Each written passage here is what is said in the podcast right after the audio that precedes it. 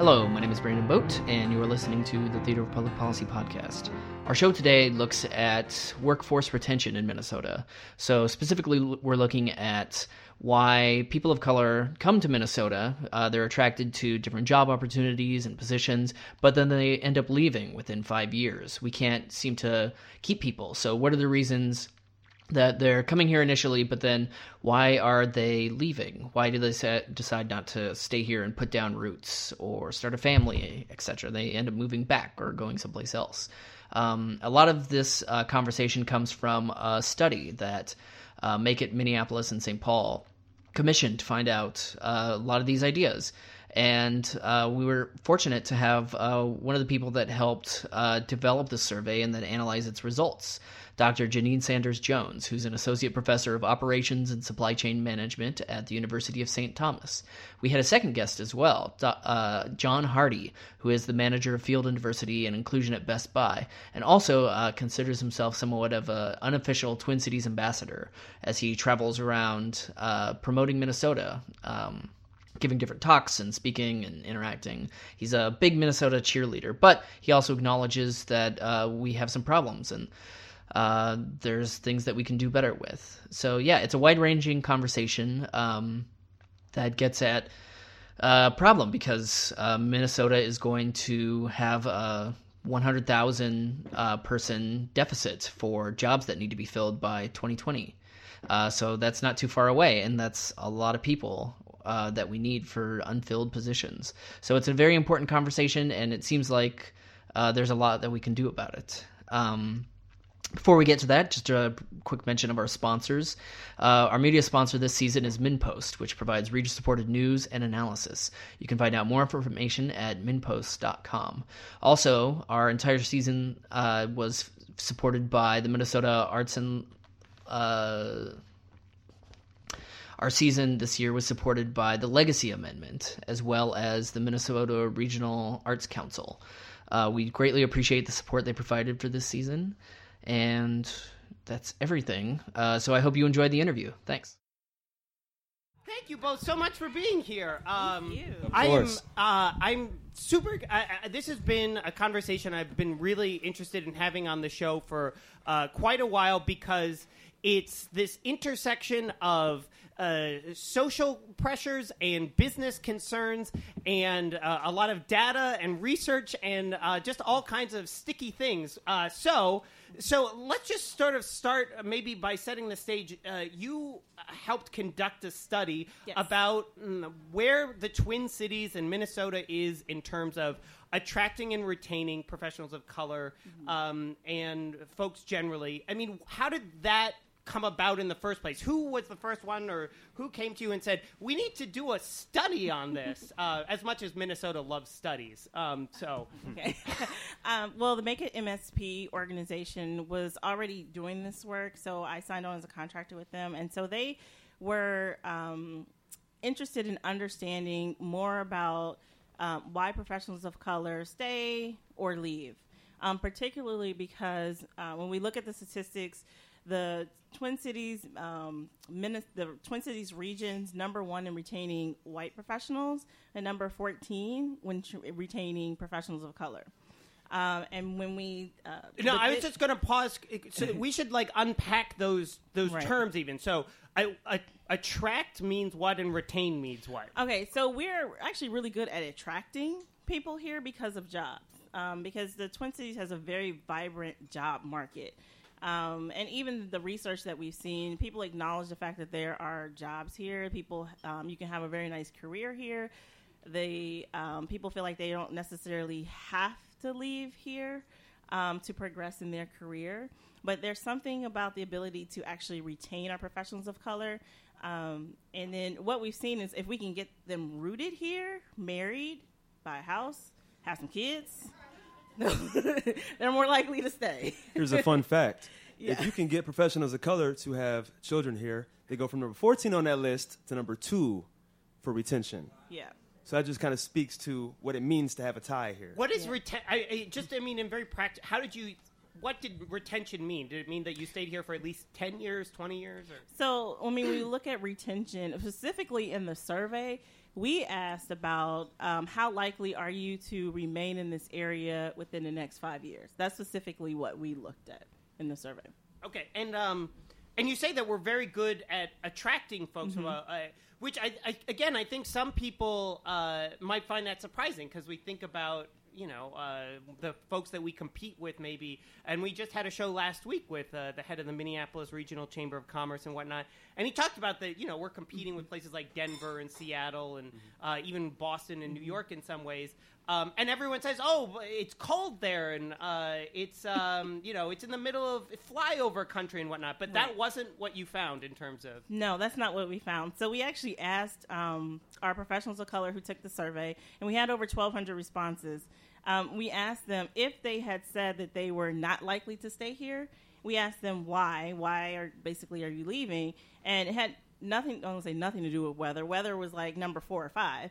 Um, the top reason was the lack of diversity and cultural awareness in the area.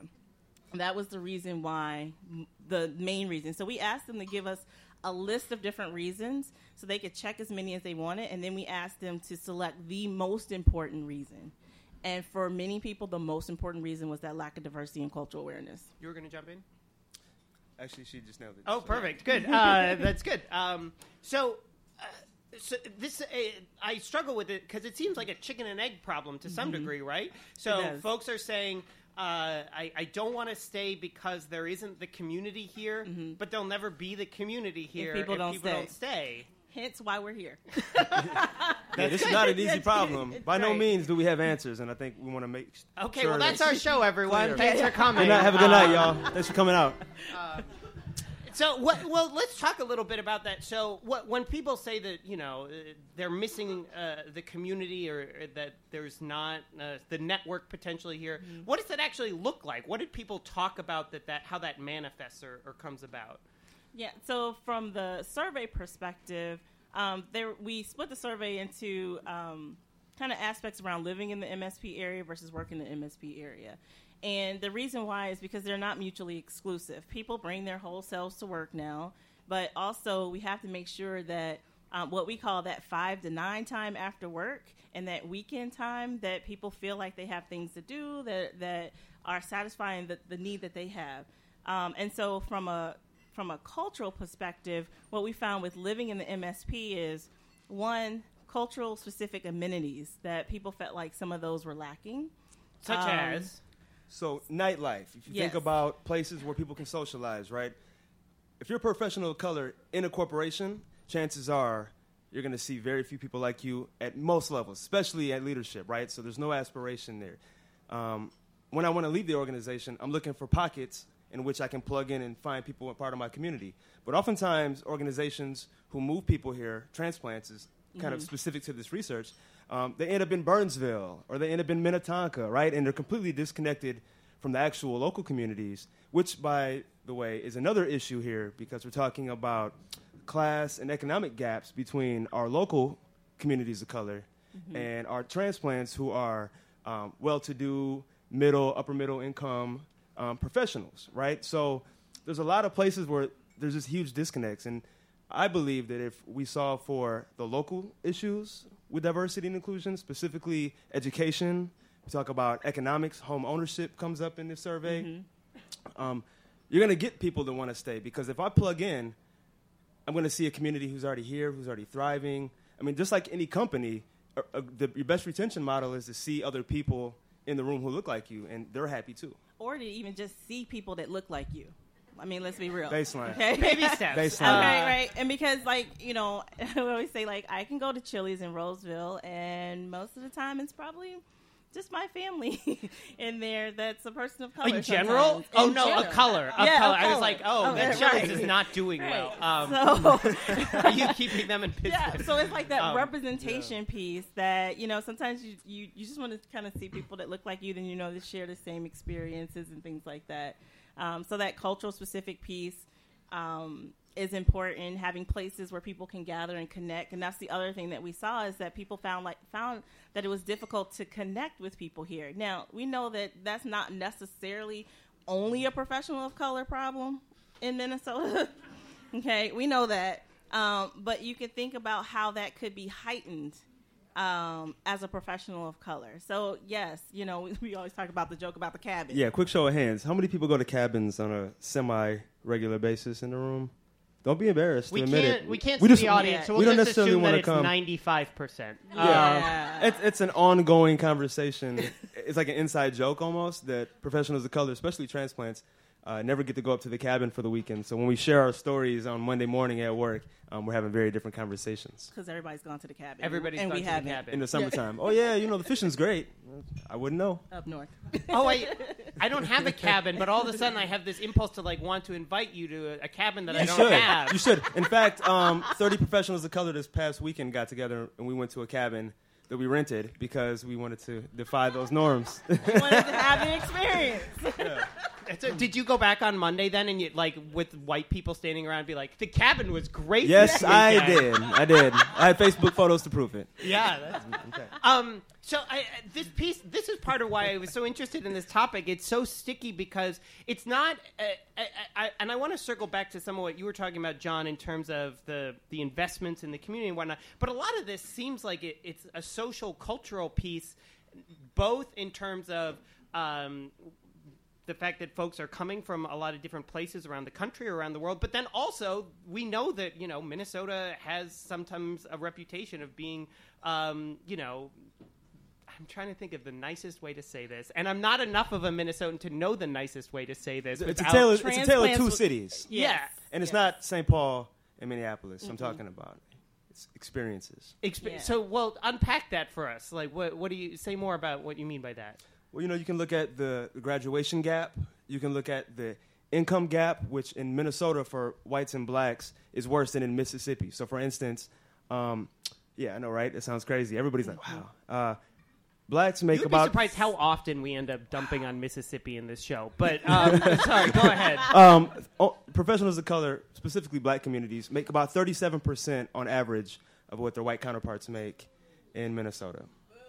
Right? We're talking about huge unemployment gaps. Yes, We're, going, we're, talking, we're talking gaps. triple the gap between those communities. And um, we're not even talking about rural Minnesota, which has its own unique challenges um, around culture. Yeah. And I was gonna say, and you think about it, particularly if you're talking about professionals of color who are transplants here. A lot of times we are coming from, you know, major cities, um, and probably have had various different experiences, have moved maybe several times across the country, and you know, sometimes then we're working with people who have only grown up in Minnesota. Not to say there's anything wrong It's if you've true. only grown up in Minnesota. They went. To, they went. They were from. It's They're fine, from. They're from Faribault. whatever, They, they went to St. Olaf.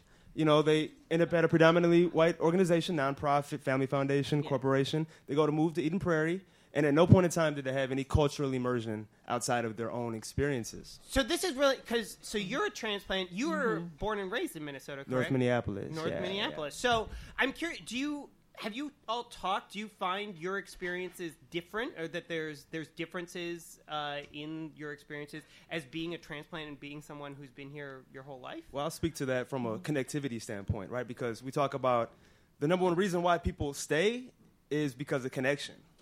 And the number one reason people leave is because of lack of connection, right? Lack of awareness. Like these things that are, are huge gaps. If you're from here, if you're a quote unquote native to Minneapolis, um, you've already established several communities by the time that you're in your young adulthood, right? But if you're transplant and you're trying to break into that, um, we know how cliquish aspects of Minnesota can be. I'm sure that permeates every group here. I don't know what that is exactly, but um, I have found from dozens and dozens, countless conversations with folks who have just spent so much time trying to break into a friend circle and they just can't find it. And that's because people have already exhausted the capacity for friends, or they're just too busy by the time they have professional lives and children, and just they don't have the time to hang out anymore. And people just can't find that genuine, long term, deep connection. And as a transplant, you have to be really active in trying to do that. So, like when I first moved here, I got involved with the National Black MBA Association, and it was through there that I developed some friendships. But they hmm. were my immediate first friendship circle were all transplants hmm. because we were all seeking the same thing friendship. and, and I mean, and this might not be something. Uh, I don't know if the, your research touched on this, but is that something that's unique or, or that Minnesota is particularly uh, challenged with? I've heard sort of this. Yeah, everyone's just nodding. I mean, I've heard the sort of um, my best example of this. I had a, a friend, uh, a person of color, who moved from the South, and he talked about that when he moved to Minnesota. Somebody said to him, "Oh, you should come by for dinner sometime." And so then, like a week later, he did. He just showed up for dinner, and they were terrified. they were, they were like, "What is happening? Why are you at my house?" And he said, you know, where he grew up um, in in the South, you could do stuff could like do that, that, yeah. and that was a really big culture shift. So I'm wondering, is there something that we're I don't know more formal or we're more distant or what is it here?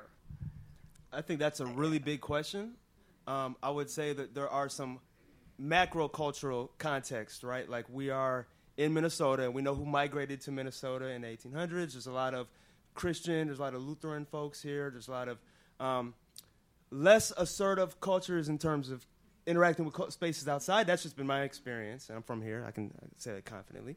Um, and I wouldn't say that there's anything except for the fact that there's so few of us to begin with that there's just not enough get through the noes to get to the yeses, right? So it's like I need to be able to run into people on a regular basis to find connection. It can't just be few and far between, especially as we talk about like the dating pool, right? Like that's a whole other thing. That was a whole nother The number one um, piece of feedback that came out of some of this research was dating is like super crucial, right? That is like a make or break for so many professionals of color, and they leave for that very reason. That's why a lot of like when we look at the data, um, the people who are more likely to leave, um, black, single, no 25 to 34. children, been here less than seven years. So you can think about the single folks are basically more likely to leave. And part of the the reason, I mean, we did ask a question around dating, but um, I mean, if you talk to people, if you just talk to some of our professionals of color who are younger in the younger demographic, they'll talk about how difficult it is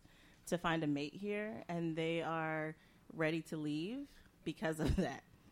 But that's why If we can get them married, It's so and have can I kids- But we need more nightlife Right, amenities. right. So they go I'm all just comes. it- Yeah. it's like I know Make It MSP is a professional organization. Have you thought about starting a dating app? Like or I've been, just I've been talking. Is Matt in the room? That's in the room somewhere. I see you over there somewhere. Yeah.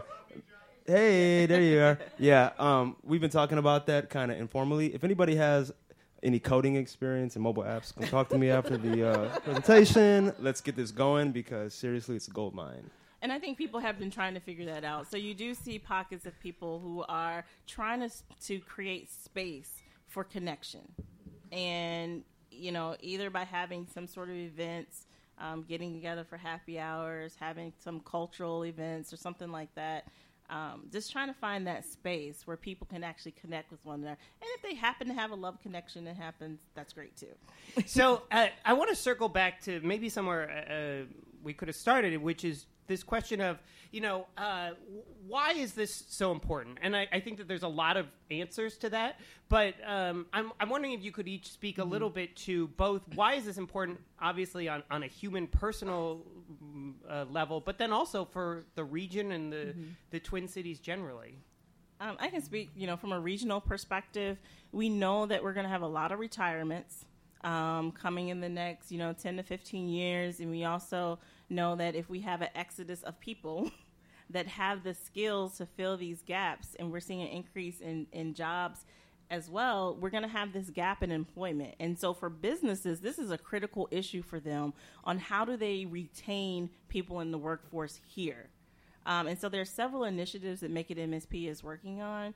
Um, this just happens to be the one focused on professional of color. But for organizations, um, the regional businesses, this is an important talent issue for them, and which is why they are um, investing in this organization to understand what the research is and to gather the data. We've heard all these anecdotes and you know hr departments have heard all the anecdotal stories and things like that but now we have data to back it up and to help us maybe uh, understand and maybe create some strategies and that's what the make it msp team is trying to And do I've It's, it's, it's been said that by 2020 we're going to have 100,000 person shortage for the jobs that'll be here in 2020 in the in region. the MSP the region. region. Yeah. So if you think about that, and we can't retain professionals of color. Oh, and by the way, this region is expected to be one third people of color by 2030, right? So how are we going to fill those gaps? We have to attract and retain.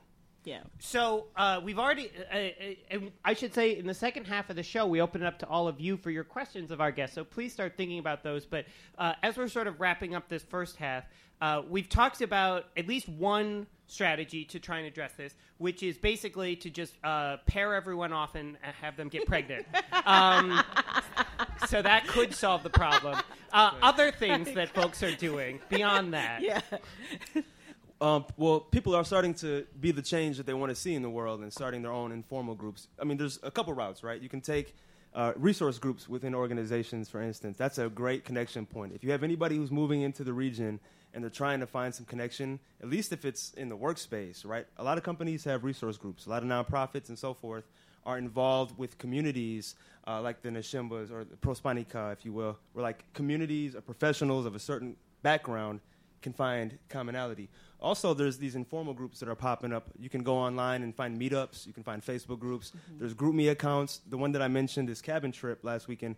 It's 130 professionals of color, specifically uh, black folks from around the world, around the country, who um, who've moved to Minnesota and are trying to find that connection. And instead of like searching and going to bars every night, which is a terrible idea, um, they found each other and they're hanging out and they're planning events and they're coordinating wedding showers and things like that for folks who you know are staying in the city. Which And- helps with our first priority. Absolutely. So, uh, yeah. Absolutely. Yeah. That's Yeah. chain of events. yeah. And then you have the um, Make It MSP Mingles, where you have professionals of color coming aco- coming together from various different organizations. Um, and you have people that are doing things at work, you know, maybe doing some more initiatives about trying to recognize talent because that's an issue as well. Um, you know, for people of color to see diverse leadership, which in the survey they said they did not in organizations. And so, how do you, you know, think, you know, how do you feel about staying here if you look in your organization and you don't see people who are reflective of you? Um, you're going to, again, go someplace where you do. So, issues like that being addressed. Uh, I, thank you so much. Can we do a big round of applause? We're going to bring our guest back in the second half of the show, but for now, we'll take our seats in the audience. So, um, I'm going to start coming out for your questions. One thing that I didn't announce at the top, amongst my many announcements, uh, was that uh, you might have noticed we have uh, these lovely pieces of art throughout the uh, the theater, and these are created every show. We have a different guest artist with us.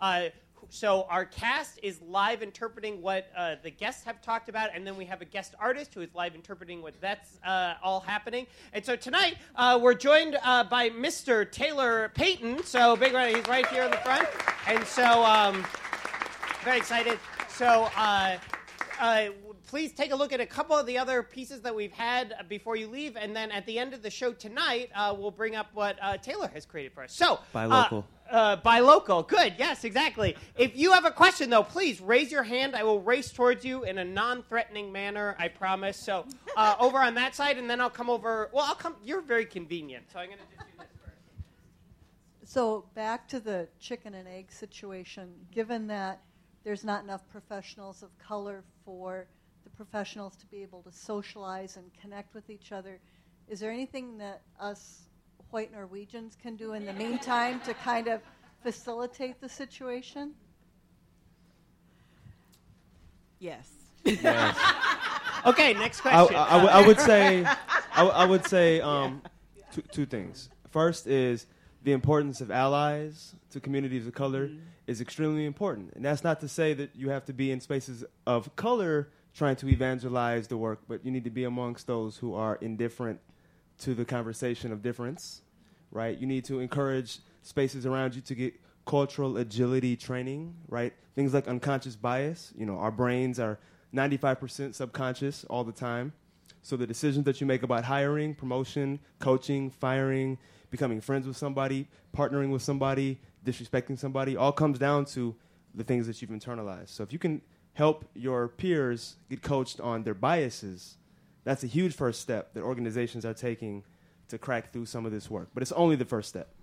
I think also, um, like if we were looking in the workplace setting, for example, just acknowledging that the experiences of professionals of color might be slightly different in your organization than for others. Um, and again, it's it could be because of cultural bias. You know, it could be something as simple as that. It could be, and it could be something that somebody doesn't even, they're not even aware that they're doing that is making someone of color feel uncomfortable. Um, and so I think it is, it goes back to that unconscious bias that we have, but also not um, stereotyping all professionals of color. I mean, we've kind of talked about them as a group, but we're not a monolithic group. And so it could be that you have someone who comes into your organization who loves to run, for example. Well, invite them to the running club. You don't always have to say, well, would you like to join the Asian employee resource group? Or would you like to join the African American employee resource group? I mean, you know, get I would say what we've talked about is getting to know someone authentically is where a lot of this can start from. Get to know what their likes and dislikes, where they're from, their history, their story, and that can help to bring down some of those barriers. Last, very last comment is if you look at the representation in the audience today, for instance, invite a friend who's across a difference from you. Yes, please. Um, just invite a friend generally, but um, but yes, uh, yes, very That much to your yes. point. Yes. Yeah. Uh, okay, so I have a question over here. Yes. I, I just want to say, first of all, my white friend invited me, so I'm the other Puerto Rican here. But um, Maybe. yeah, um, Maybe. maybe. My question has to do with um, in most organizations, people tend to mentor the people that look like themselves. And the, the built in problem here is that the folks who are in the position to mentor tend to be not reflective of diversity. So I'm curious what your thought because I, I think connection is a big thing in terms Yeah. of personal relationships and babies and things. But Yeah. could you talk Yeah. a little bit about this mentoring dilemma? Yeah, one of the things that we saw in the study, because we asked about like workplace diversity and inclusion efforts, professional development was another theme that came out, and representation. And so, you know, we talk about that people recognize that there's, you know, you could have a very vibrant career here. Then there were less number of people who felt like they understood or knew what the career path was, and then even less number of people who saw diverse leaders. And so, um, you know, we've kind of talked about uh, how do you get people to even understand what the career path is and to, to get them on that career path. And of course, if we don't, if people don't see themselves reflected in the leadership, or if we don't have a very diverse leadership in our organizations around here, and that goes for government, nonprofit, education, uh, you know, for profit, um, then it then we have to figure out how can we create those connections between people. And it doesn't have to be you know i don't have to be mentored by an african american female you know at my institution.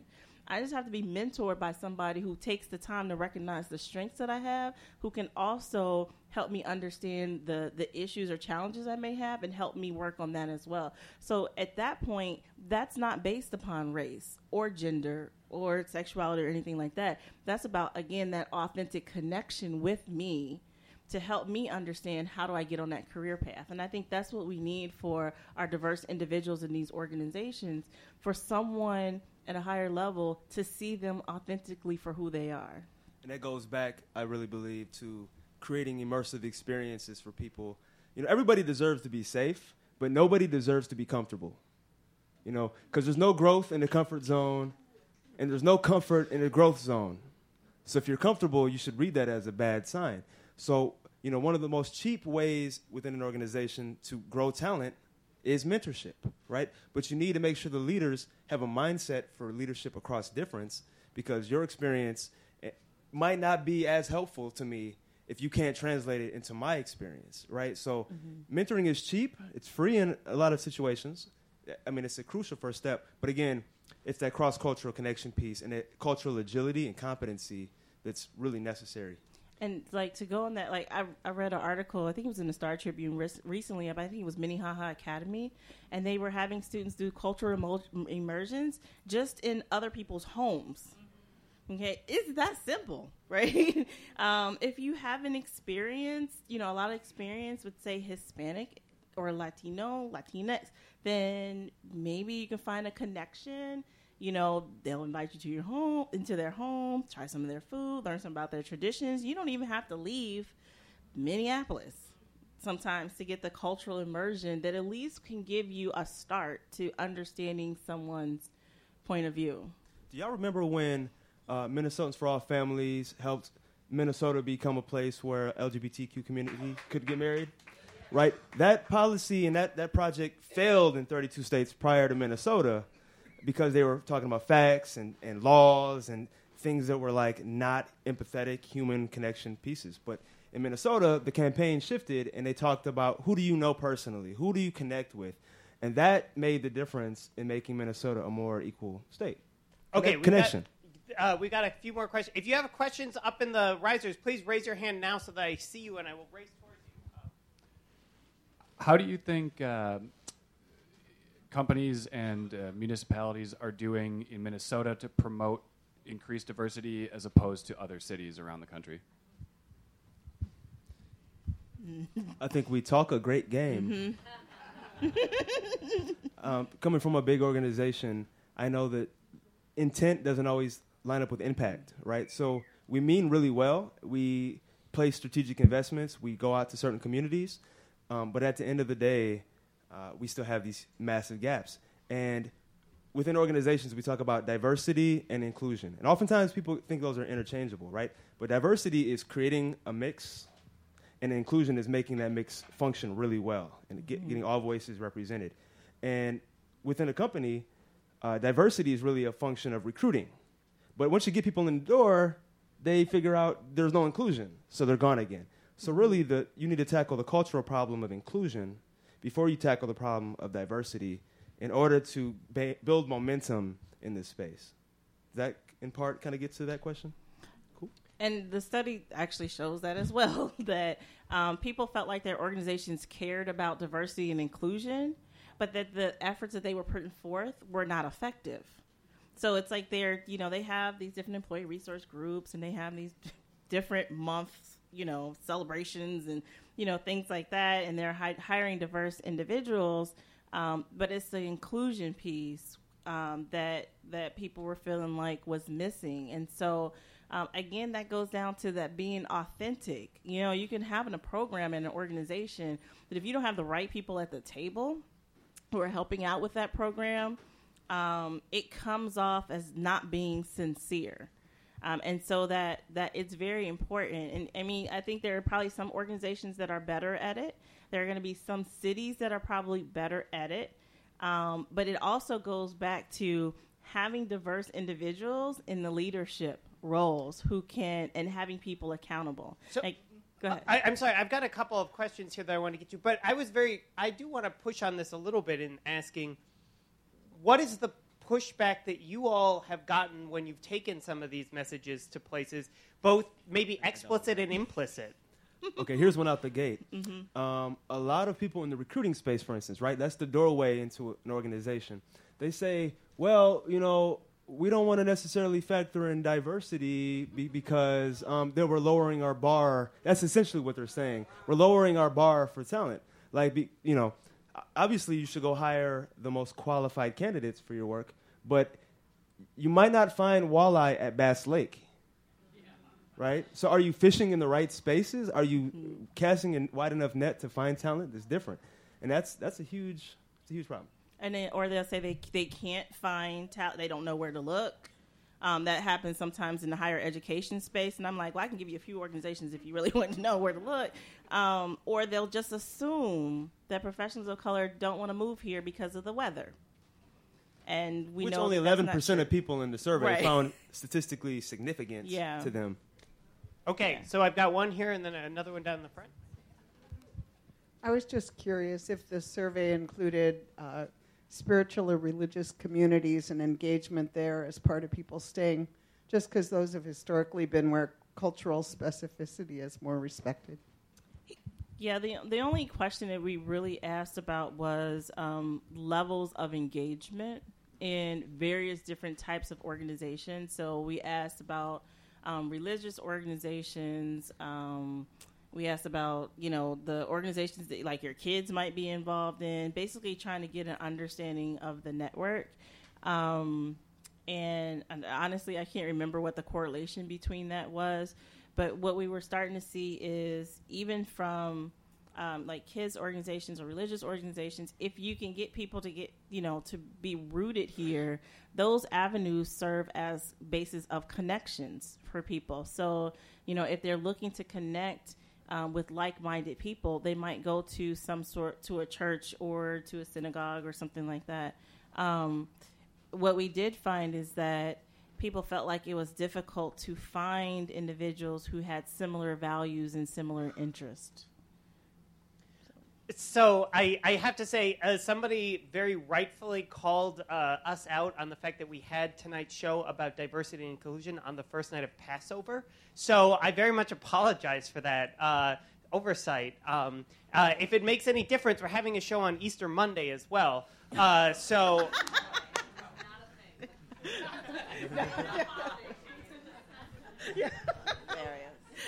Our school is off on Easter Monday, so. So right now in the is it the House? I think that there is the the uh, minority um, uh, speaker uh, of the House of Representatives is being asked to apologize for naming that a group of white men were playing Yeah. cards while women of color were testifying on, a, on an important bill. I am curious. What do you think about when we will get? I'm, really. I have a bias towards institutional change. I'm interested in dismantling white supremacy. I'm wondering when and how. I mean, even in the language, right? Cultural agility training. I feel like there's a way that we have to be creative and agile in naming. I feel like we can. You know, in Minnesota, you can say people of color a little bit more now without everybody, you know, tensing up and, and stopping uh, their breath. Oh well. But I'm wondering about whiteness. I'm wondering about whiteness and, and when do you think and, and you know so anyway, I just your thoughts on that. you, you know, a lot of companies are starting to talk about this, and in fact, in the most progressive conferences that are taking place around the country, whiteness and white privilege is being addressed more formally by organizations because we realize that um, it's just this thing that most people deny, and they don't.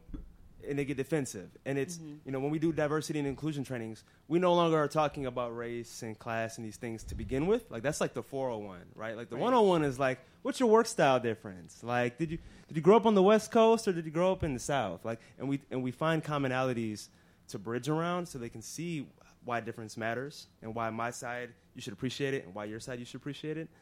But, um, you know, that is just a monster of a topic within any corporation. And we're trying to get after that right now. We're working uh, with a few folks internally to have racial justice conversations at the corporate level, right? But that's, we got to package that right, right? Because we know who's at the top of the house. Well, And- oh, go ahead. And I was going to say, I mean, when we think about it, people of color have been dealing with this issue for a long time, and we've been fighting this issue for a long time. And it really takes not us, okay? Allies. It, it really takes um, our white counterparts to really stand up and not it's and it's not personal, but stand up and just acknowledge that yes, there are institutional barriers that have existed that have unfairly impacted people of color. Period. We can't ignore it. Okay, no, we know we don't have slavery anymore, but we have the ramifications of things like that, the ramifications of certain banking policies that made it difficult for people of color to get loans and to get homes and therefore build wealth. Which is why, if you start to look at the research, why why the the various minority commi- communities are so far behind when it comes to wealth building. Okay, it's not to lay blame, but it's just to acknowledge that yes, there have been institutional issues that have created these gaps that we're seeing even here in Minnesota. You know, it's and it's not to throw it on a certain group to say you didn't work hard enough. Okay, because maybe they were trying to work hard enough, but there were other things that were pushing them down. Well, and this is one of the reasons I find the work that you all are doing and, and where this comes from so interesting and, and so important is because I think that there have been a lot of folks in um, in different spaces really uh, pushing and advocating for this. What feels somewhat new, at least to me, is this idea that there's a business community that's like, i- to some degree, pushing some of this and trying to at least invite or open up some of these conversations. And maybe you know we can there's elements to critiquing. We wish they were going farther in certain ways but does that feel different, or is that a step? How how do you sort of manage that being maybe a step in the right direction and also wanting to push farther? You know, packaging the the conversation in relationship to business is really important to understand your audience, right? So if I'm standing in front of my general managers at Best Buy, because I go around and I do a lot of trainings around the country for our general manager group, I'll tell them that if you got your bottom 25% of your stores to behave like your top 25% of your stores behaviorally, it's a $50 million incremental difference to our business. Now, in a retailer, how much product do you have to sell to convert $50 million to your bottom line? At a 10% margin, that's half a billion dollars worth of goods, right? That immediately gets them saying, okay, well, I care now, right? I can tell you that from a stockholder perspective, um, companies in the top 50 rankings will outpace their industry by between 10 and 80 percent in terms of financial performance. Okay, now they're listening, right? It's, it's those things, understanding your audience is so critical to advance this conversation from a business perspective. Because if you can grab onto something that they care about, they might not care about kumbaya, and that's how they perceive mm-hmm. it. But they care about financial impact when we're counting growth. Well, and, and I don't want to put words in your mouth, but it, it, seems like maybe part of this question is, well, are you still playing within these parameters of an unfair game to some degree then, or uh, is it more complex, or, or uh, is there is there some element to that where it's like, well, even by just trying to speak this particular language, you're sort of sacrificing something to begin with. I think it's understanding I, the game and winning the game. Yeah, that's key because trying to go outside of the rules, oh, they just call you out of bounds right? If, if I'm playing basketball and I, I catch the ball and I'm past that line, I'm past that line. You get the ball back. But if I know the game really well, I can articulate myself within the confines of the game, up my percentage of shots attempted and scored, and all of a sudden now we're winning all the games. And now we're moving the agenda forward.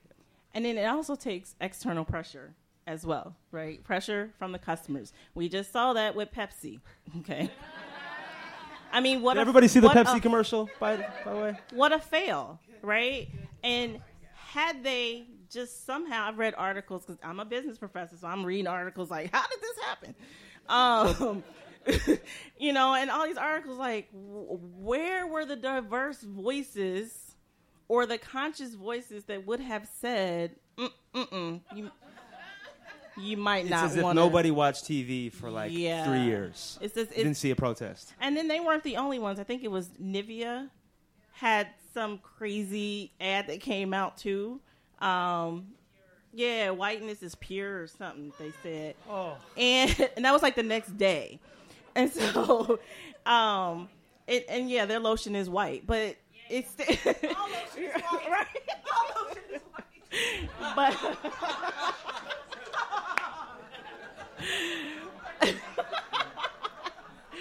but it was but it's kind of like you start to think like where are the diverse or professionals of color who it did not it didn't necessarily have to be a professional of color but where were the diverse diverse voices that would have said you may not.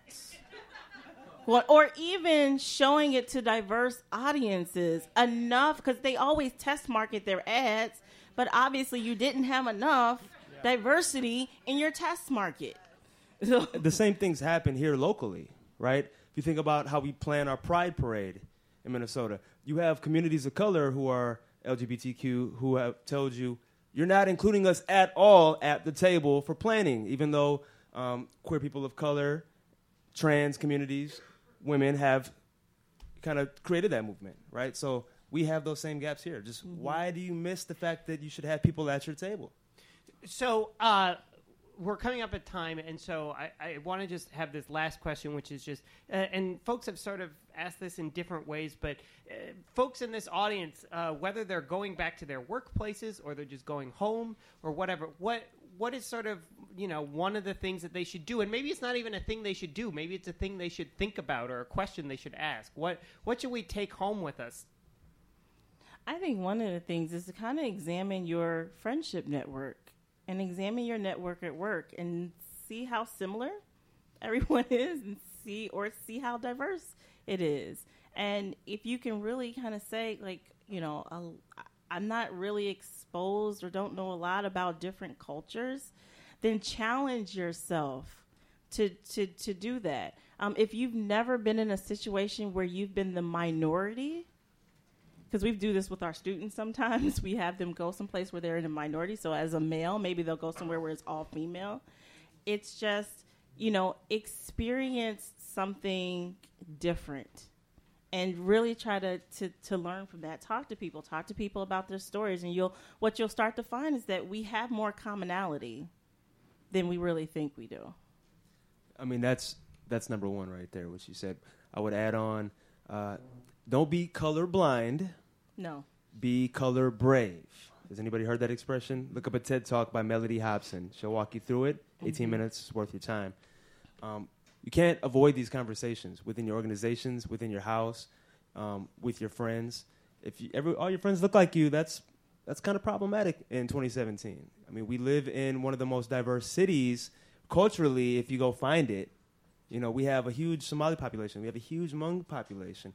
We have huge Latino population, huge black population. If some of y'all never been over North Minneapolis for any good reason, right? I mean, come on. So let's, let's think about how we can just get out of our comfort zone.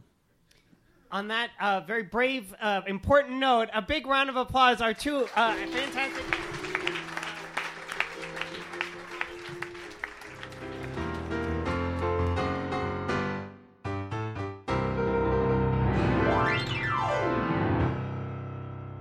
Thank you for listening. This entire season was supported by the Metropolitan Regional Arts Council and the Legacy Amendment. This show was recorded live at the Bryant Lake Bowl in Minneapolis. If you'd like to see an upcoming show, you can find out more information by going to our website at www.t2p2.net. You can also find out about upcoming shows by finding us on social media, either on Facebook, Twitter, or signing up for our email list. We hope to see you sometime soon. Thanks.